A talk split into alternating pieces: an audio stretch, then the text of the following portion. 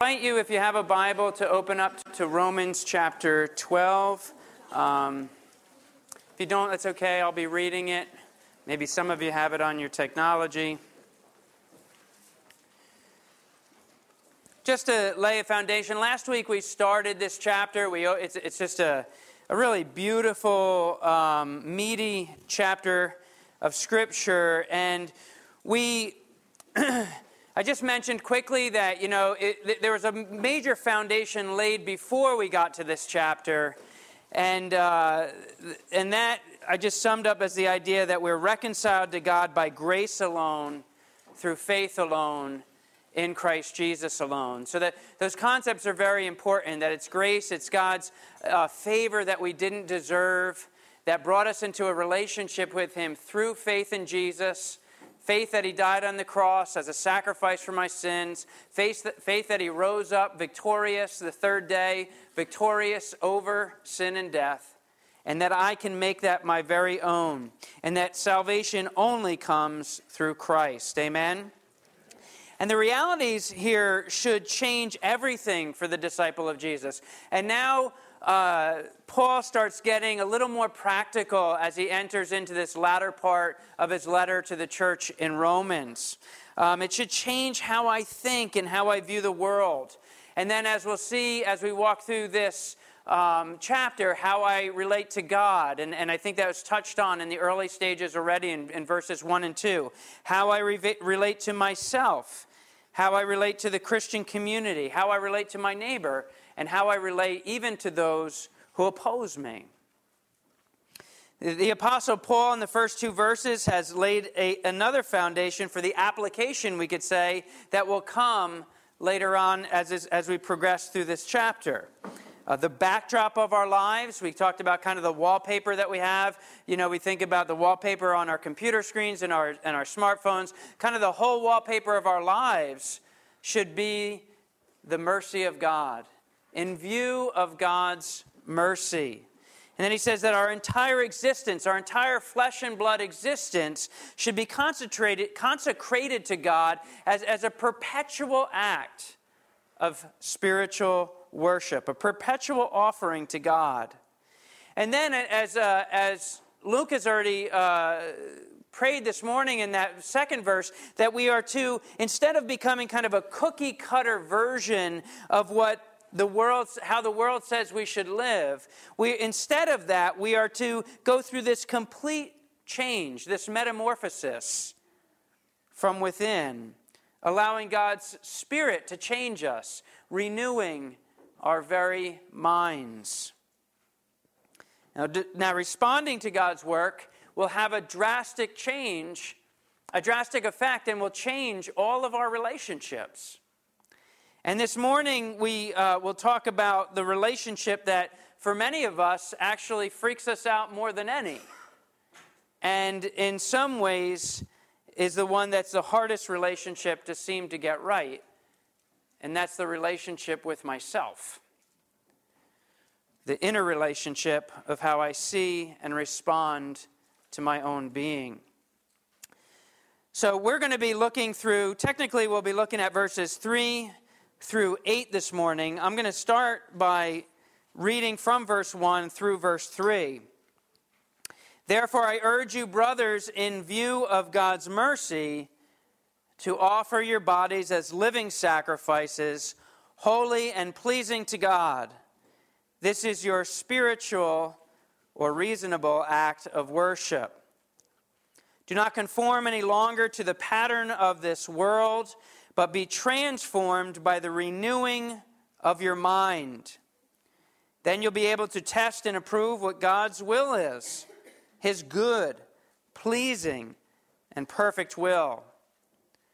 For by the grace given me, I say to every one of you, do not think of yourselves more highly than you ought, but rather think of yourselves with sober judgment, in accordance with the measure of faith God has given you. So we'll pause there. Paul begins verse 3 by saying, By the grace given me, I say to every one of you. And I think very much Paul is kind of uh, saying that I need to also practice what I preach, is the way we put it. I need to adhere to my own counsel. By the grace given me, I say to every one of you. Paul's position, if you know the story of Paul, his position as, a, as an apostle, capital A, his position in the fact that he has given authority over the church, the position that he had been giving, eh, given exceeding revelations from God, was all God's grace in his life. He, he has, there's a beautiful chapter in Scripture where he goes through all his credentials, all his spiritual credentials. And he was, a, he was a Jew, and he was circumcised on the eighth day, and he was a Hebrew of Hebrews, and he had all this training and all this knowledge and all this. He was, he was credentialed to the hilt. And he says, You know what now? I consider it rubbish. I consider it doo doo, really, is the, it would, it's, it's not a very polite word, really, there. I consider it poop compared to what Christ has done in his life, the grace that Christ has brought in his life. His position, his authority, his place, all the other things he says I should throw away, they're garbage. It's only Christ and me in Christ.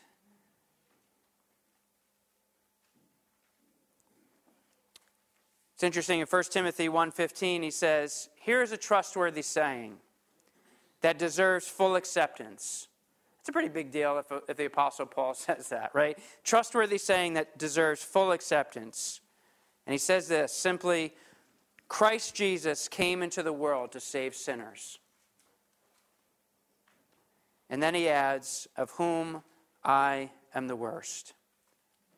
By the grace given me. He says, I'm only speaking to you with authority because of the grace given to me in view of God's mercy on my life. So, from that standpoint, Paul encourages all of us. He says, So now I say to every one of you that we must, that we must have a self view that is sober. To view ourselves with sober judgment. What does the word sober mean? What comes to mind? What's that? Thoughtful, okay. Solemn, okay, so that's interesting. I, not drunk. That's what I, yeah, that's what, I'm just like, not intoxicated.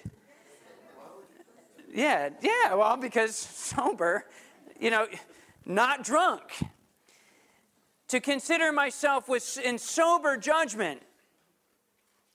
And, and it's interesting, I think someone said, Solomon, this is no knock on that. Like, I think our mind often goes to solemn, and solemn can be a kind of an edge, edge synonym, we might say, for sober, but it tends to have kind of a gloomy perspective, right? We say solemn. I consider myself in, with kind of a solemn judgment. But, that, but really, it seems like what Paul is talking about here is, is, is a judgment that's absent from, from kind of what we would say being affected by a foreign, foreign substance, right? A, a, a, a judgment that is clear minded. We could put it that way. So to consider yourself with clear minded judgment so, this should clue us into the fact. I said in the beginning that one of the hardest relationships for us to work through is my relationship with myself. So, it should clue me into the fact right away that I probably have a hard time seeing myself what? Clearly. How many times have you had someone where they're like, they see something in everybody else do you see what that person's doing? Can you believe that per- that's what that person's doing? And you scratch your head because you go, they do the exact same thing. But we have such a hard time seeing ourselves clearly. Apart from God's transforming work, we typically have kind of a drunk view of ourselves. But this should change as God's Spirit renews our mind. And I think Paul is cluing us into this, right? He says, don't think of yourself this way. Instead, think of yourself this way. So you get this, it's this ongoing theme that he's saying God is going to be transforming your perception so you can see and think clearly. We need not fear or protect ourselves from clear minded perception. Let me say this most of you, myself included, most of us are freaked out to see ourselves clearly. We're scared. We're scared. We're scared of what we might find. But I don't need to fear when I am securely grounded in the love of God when I am securely grounded in my identity in Jesus Christ, that He says, I have made you my own. I have taken you from death unto life. I have moved you from darkness unto light. I have changed your position. You are mine forever. You are a son or a daughter, an heir of the kingdom forever. That is who you are. Amen? When you are in Christ. He is your Savior and Lord. So when I am firmly rooted in that place, I don't have to be afraid to see myself. I don't have to be afraid to come face to face with myself. I can deal with myself freely and honestly, but away from that place,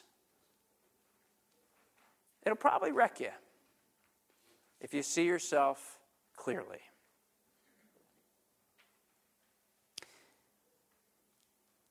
So, apart from God's love, apart from the new identity I have in Jesus, apart from the work of the Holy Spirit, I have a distorted view of myself. And one of these kind of inebriated views that I tend to have is to, uh, is to estimate, estimate myself too highly. I have too lofty of a view, a self view. Now, I don't know how much time you spent with. Uh, that one guy, that shirt says, numero uno. Numero uno. Numero uno. The other guy says, I am always right.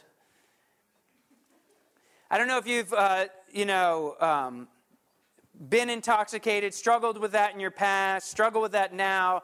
Um, no friends that have been uh, stoned or high or whatever. But generally, if you get someone who is um, under the influence, right, and they say this, hey, watch what I can do. Something bad is about to happen, right? hey, watch what I can do. You're like, no, no, no, no, no, no. Because they don't understand their limitations. Their mind is clouded. They're not, they're not judging their limitations properly. Paul is saying that instead of having that drunk sort of self view, you need to have a sober self view, a clear minded self view. Sadly, at times, having too high of a view of ourselves can become more of an obstacle the longer we're Christians, especially if we're not living our life in view of God's mercy being the constant backdrop of our lives. Because when we come to Jesus, we come to Jesus like this Jesus, I am desperate. You can't come any other way. You can't come like, hey, Jesus, let's bargain. Hey, Jesus, I'll give you a little, you give me a little. No, you come to Jesus desperate. I am a sinner. I, I, am, I am in a place of desperation. I am in a place of great need. I need to be rescued. You are my rescue. That's how we come to Jesus. And he's like, I didn't come to condemn you, praise God, I came to save you. But the longer we're with Christ, if we're not keeping in view of God's mercy as the backdrop of our lives, uh, we, we tend to manage a little bit of morality. We, we, we tend to clean ourselves up a little bit. We tend to see that maybe we have some unique giftings. We might, as a, as a friend used the, the phrase the other day, uh, be just uh, smart enough to be dangerous when it comes to Scripture. And then in all of this, the view of God's mercy becomes quite dim and quite distant, and we estimate ourselves too highly. Because apart from God's mercy, this is what you're going to do. You're going to continually try and make yourself feel better about yourself. And you're going to do it in unhealthy ways. When I'm grounded in who I am in Christ, I'm grounded in the love of God, I'm grounded in my new identity, I'm grounded in the work of the Holy Spirit, that is where I find the solace of who I am. But apart from that, and if I'm not consistently walking in that, with that being the backdrop of my life, I am going to try and find ways to feel good about myself. And I'm going to make a mess of it, and it will be consistently at the expense of others.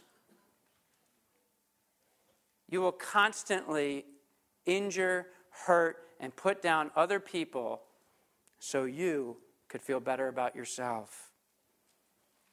That's what pride does, and conceit does, and arrogance does, and self righteousness does. It works against every good thing that God wants to do in and through you. I, was trying to, I asked Cheryl if I quoted this recently. Sometimes as a preacher, you're like, did I quote that like two weeks ago? Like, I don't know. And I, I don't really care if I did or not, because it's a really good quote by C.S. Lewis. He says, according to Christian teachers, the essential vice, the utmost evil, is pride. Unchastity, anger, greed, drunkenness, and all that are mere, anybody know the quote? Anybody? Derek, you know? Are mere flea bites are mere flea bites in comparison. It was through pride that the devil became the devil. Pride leads to every other vice. It is the complete anti God state of mind. So when we think, when we consider ourselves in sober judgment, we do not have too lofty of a view of ourselves. We know that it's grace, grace, Grace and only grace. But the flip side of this is, is to have kind of a drunk view of ourselves that views ourselves too lowly. And I, and I think this is accentuated as we move through even what we'll look at today because, you know, Paul will say, you're gifted, you're included, there's, there's great meaning and great purpose. But there's this other flip side of this temptation to view ourselves with perpetual self loathing that kind of sad, condemning, intoxicated voice in our heads that tells us we're not loved, that tells us we, we do not belong, that tells us we could not get anything right, that tells us that you're so stupid, that tells us that you have no place or purpose in the world. But this is clearly countered by who you are in Christ. Clearly countered by for God so loved the world, and that means for God so loved you. Clearly countered by the work of the Holy Spirit within you. And that He wants to make you a unique and useful part of His salvation community. So, allow me to make this clear.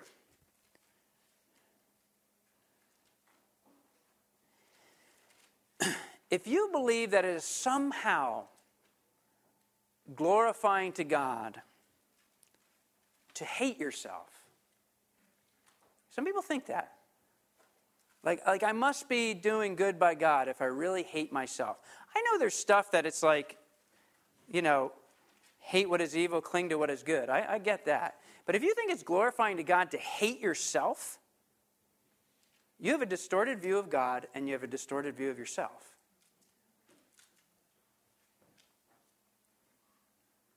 So, Paul tells us that we must have a transformed self view. Not lofty, not loathing, but seeing ourselves clearly. And that frees us to be humble. Not a false humility, but a true humility. To embrace God's refinement in my life. It frees me to love people in ways that I wouldn't be able to otherwise. It frees me from the kind of inward collapse of self hatred, and it frees me from the incessant need to prove myself that is found in pride. I wanted to read a quick poem. Maybe, maybe this would speak to some of you. This is actually, Amber pointed this out to me when I was talking to her about some of these things. And uh, it was written by Patriarch Athen Ag- Agoras of Constantinople. says this I have waged this war against myself for many years. It was terrible. But now I am disarmed. I am no longer frightened of anything because love banishes fear. I am disarmed of the need to be right and to justify myself by disqualifying others. I am no longer on the defensive, holding on to my riches. I just want to welcome and to share. I don't hold on to my ideas and projects. If someone shows me something better, no, I shouldn't say better, but good. I accept them without any regrets. I no longer seek to compare. What is good, true, and real is always for me the best. That is why I have no fear. When we are disarmed and dispossessed of self, if we open our hearts to the God man who makes all things new, then he takes away our past hurts and reveals a new time where everything is possible.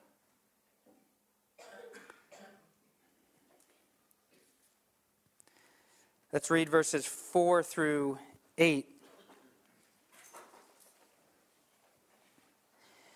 Just as each of us have one body with many members, and those members do not all have the same function. So in Christ, we who are many form one body, and each member belongs to all the others. We have different gifts according to the grace given us. If a man's gift is prophecy, let him use it in proportion with his faith. If it is serving, let him serve. If it is teaching, let him teach. If it is encouraging, let him encourage. If it is contributing to the needs of others, let him give generously. If it is leadership, let him govern diligently. If it is showing mercy, let him do it cheerfully. So, again, as, as Paul is building his foundation through this chapter, next he, we see that God has created us anew to fit into the larger organism of his body, the church, which is just a little small slice of it represented here this morning and is represented in various ways and countries and cultures of every sort all around the world. Amen. Having a sober view of myself makes me ready to see that I'm gifted by God in some ways, but not every way. That I have something to offer, but not everything to offer. That I'm made to belong into a community that needs my gifts, but I am also belonging to a community in which I need their gifts. And that's a beautiful thing. The concept that I can healthily live out my Christian life in isolation is completely foreign to Scripture. So, Paul loves using this analogy of the human body, and he should. Right? Uh, Psalm 139 14 says that we are fearfully and wonderfully made. Our bodies are, are these living machines that continue to confound scientists, the greatest minds of the world. The amount of processes that have to work together uh, with my brain and my nervous system and my organs and my muscles to even do the most basic of things, to, to do the things that, I don't, that are involuntary, that I don't even think about my heart beating, my lungs, my, my lungs breathing in and out air, my, my blood working throughout my system. It's baffling. The fact that you can pick something up, the fact that you can, that you can walk down the street, I mean, just all of it is beyond comprehending. I read that the human brain performs, and this is too big of a number for me to get. The human brain performs 3.8 quadrillion processes per, anybody know? Second per second. 3.8 quadrillion operations per second. Maybe for some it's like 3.6, you know, I mean, there's, you know. but that is still, uh, the, the greatest supercomputers of our world, as far as we've got, still can only do work in a fraction of that speed.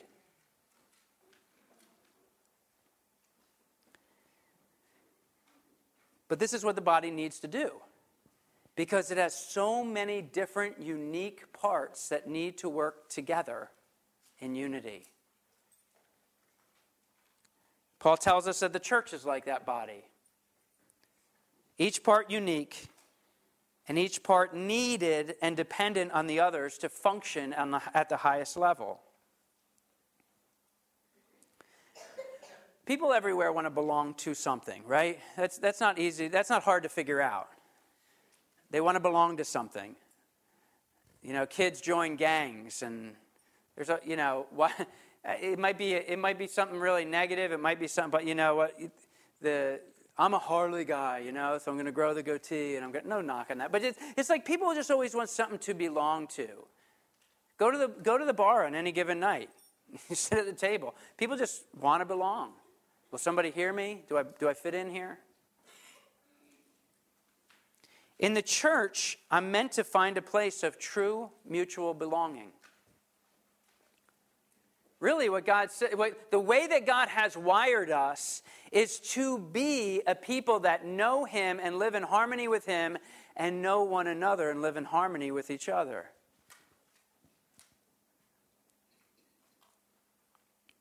And the mutual belonging is biblically set squarely in the context of diversity. F.F. F. Bruce says diversity, not uniformity, is the mark of God's handiwork. It's so in nature, it is equally so in grace, and nowhere more so than in the Christian community. So if I find myself always gravitating to those who are extremely like me, Probably because I haven't become comfortable yet with taking a good look at myself. I'm, I'm actually missing the fullness of God's work and what He designs for the community and diversity of His church diversity in race, diversity in gender, diversity in age and experience and socioeconomic status and background and personality and talents. And as we see in this text, gifts specially endowed by the Holy Spirit, purposely diverse. You don't need to look like the person next to you. Oh, I so wish I this and that and the other thing. God has made you specifically so you have something they don't, and so they have something you don't.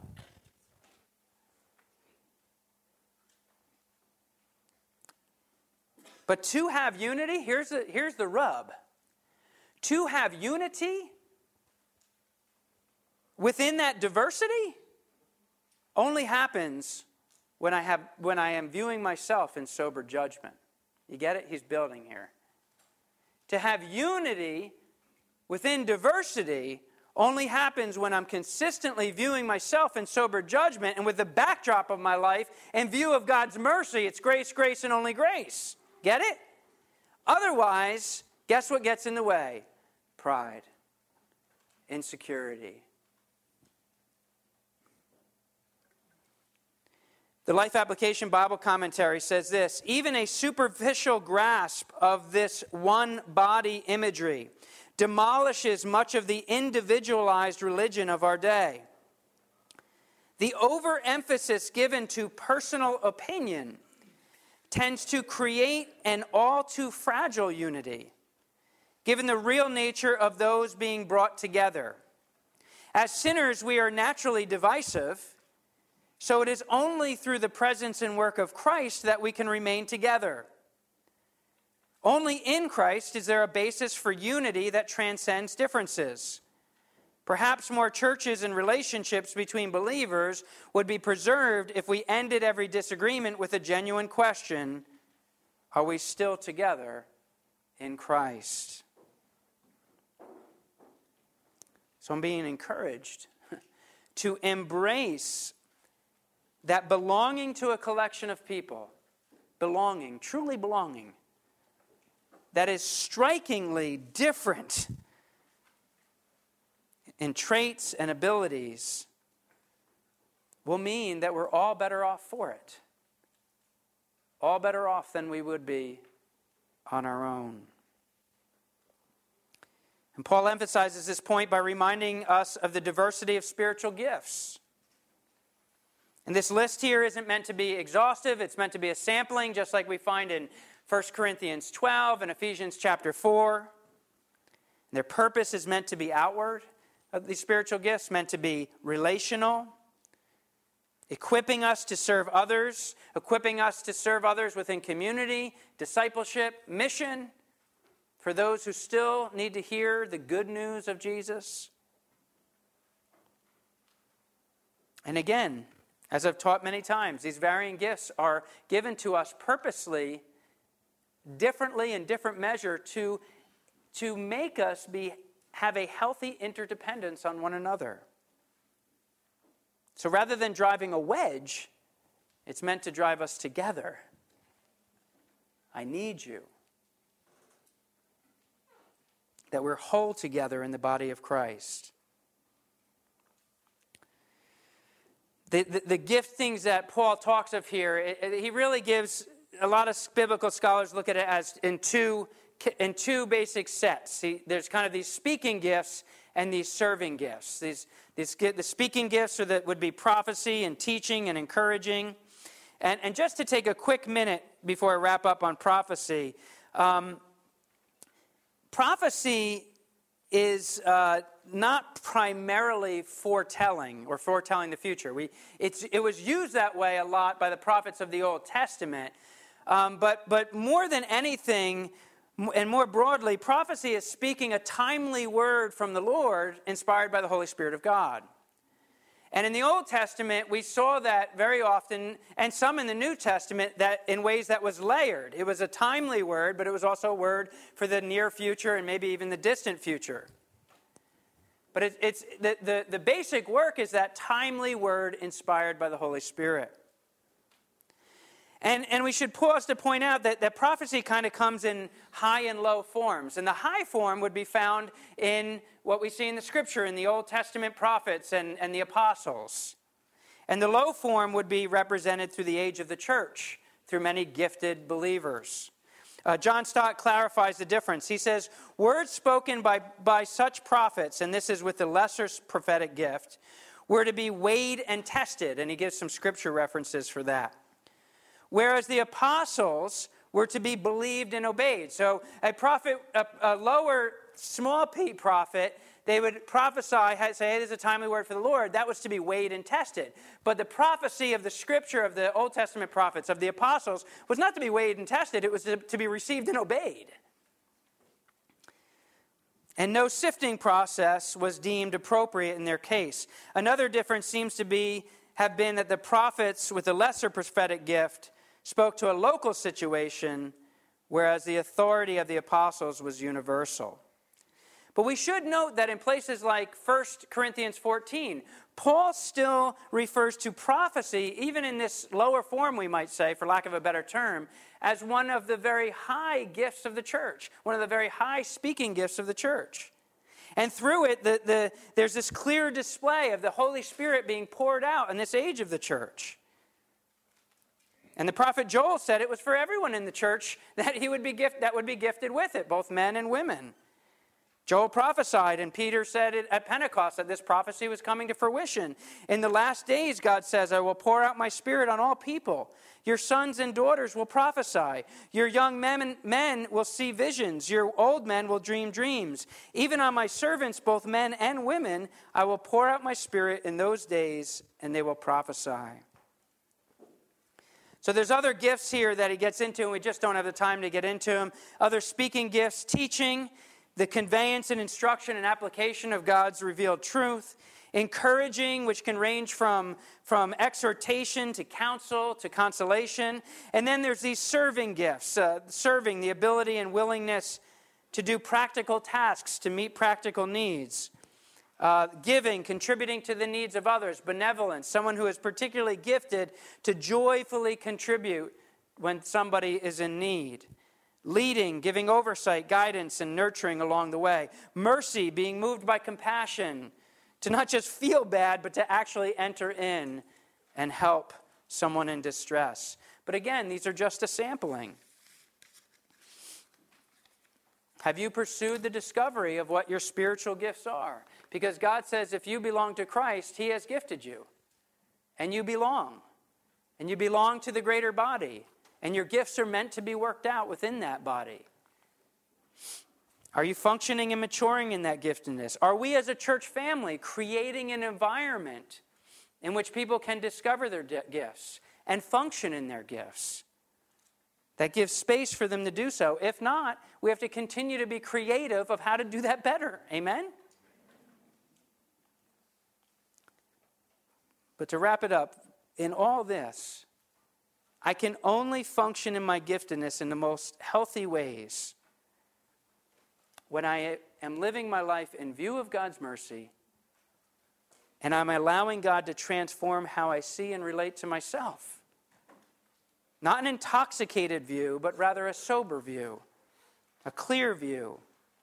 Not in pride, not so lofty a view of myself, and not in self loathing having too low of an estimation of myself, but instead of seeing myself as a forgiven sinner, grace, grace, and more grace.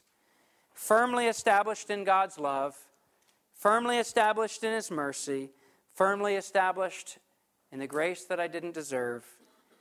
Having been made His child forever, being renewed by His Holy Spirit from the inside out belonging to his salvation community, and gifted into his service.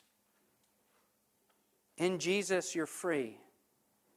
You're free to finally be able to come face to face with yourself and see yourself rightly and have God transform and use you in that place. Let's pray.